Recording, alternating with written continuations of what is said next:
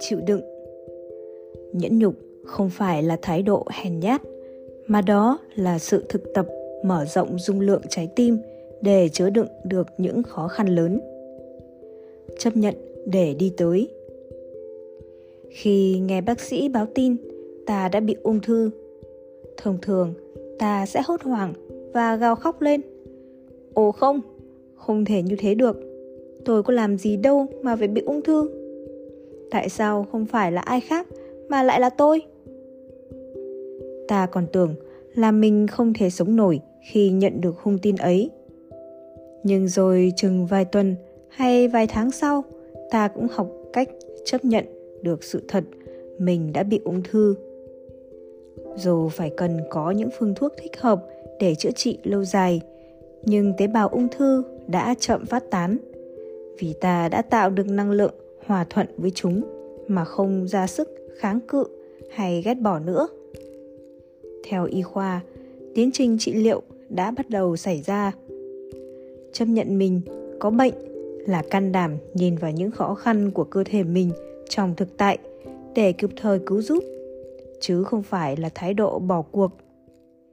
Cũng vì chạy theo những tham vọng hay vì ý thức, chủ quan mà ta đã để cho cơ thể mình xuống cấp, trầm trọng. Đến khi nó không còn đủ sức để phục vụ cho ta nữa, thì ta lại bực tức, trách móc và căm ghét nó. Đó là thái độ thiếu hiểu biết và thiếu tình thương với chính mình. Có nhiều người tỏ ra rất tự tin khi tuyên bố, tôi không bao giờ chấp nhận thất bại đó là lời tuyên bố rất ngây thơ. Vì không ai mà không từng thất bại, dù họ đang rất thành công. Nên nhớ, những điều kiện đưa tới sự thành công có khi nằm ngoài tầm tay ta.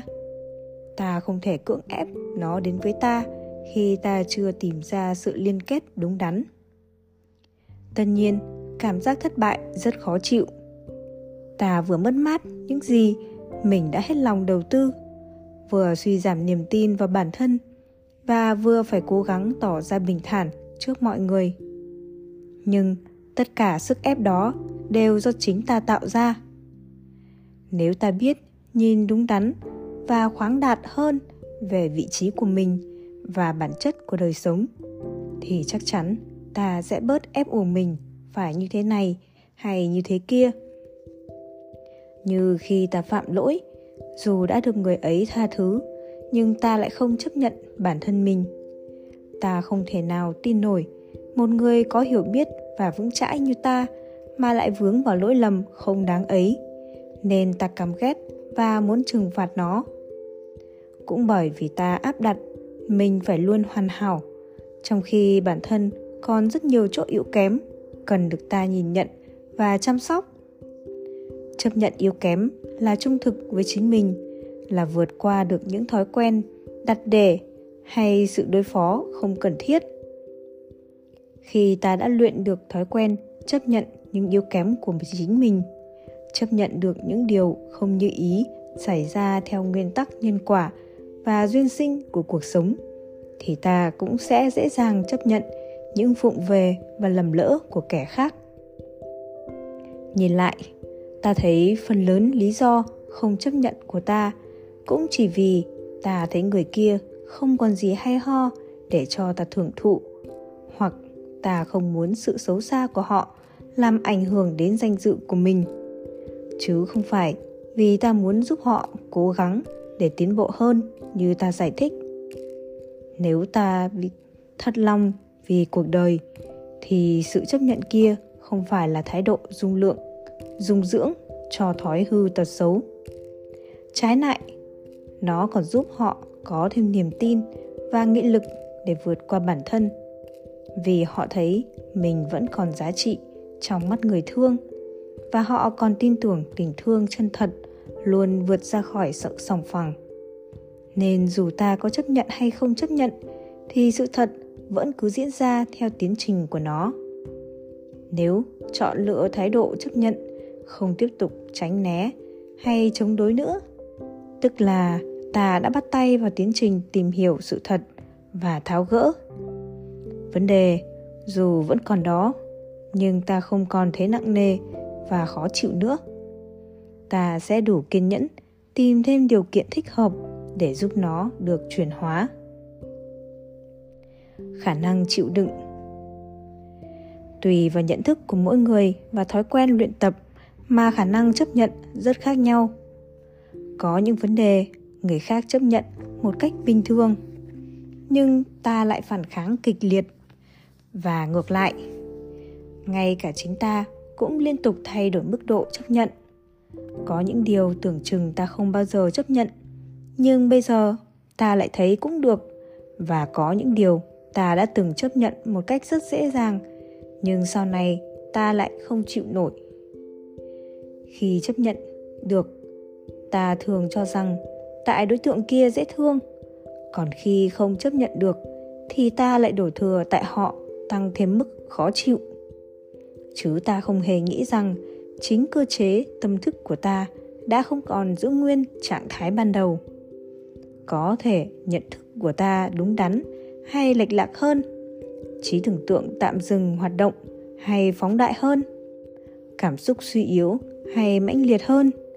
Và những phiền não trong ta đã tan biến hay phát triển hơn? Vì vậy, ta đừng quá tin và sự chấp nhận hay không chấp nhận hôm nay của chính mình.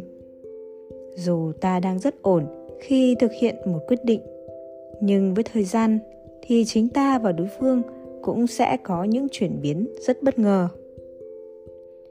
Ta nên biết rằng trái tim ta luôn có khả năng chứa đựng trong kinh Anguttara Nikaya Đức Phật từng đưa ra hình ảnh về sự chứa đựng rất hay. Giả sử có một người lấy một vốc muối bỏ vào trong tô nước thì tô nước ấy sẽ rất mặn đến mức không thể uống được. Nhưng nếu họ cho vốc muối ấy xuống dòng sông, dù cho cả chục ký muối thì nước của dòng sông vẫn uống được như thường. Nước của dòng sông uống được, không phải vì nó không chứa muối, mà vì lượng nước quá mênh mông, nên với số muối ấy chẳng có nghĩa lý gì cả. Ta mà không có những nỗi khổ, niềm đau hay khó khăn. Nhưng vấn đề là trái tim mỗi người có đủ lớn để chứa đựng nó hay không. Nếu trái tim ta nhỏ mà khó khăn bên ngoài quá lớn, thì tất nhiên ta sẽ không thể nào chứa đựng nổi một người cha quyết định từ bỏ đứa con hư hỏng vì sợ nó làm ảnh hưởng những đứa con còn lại thì không hẳn đó là một quyết định sai.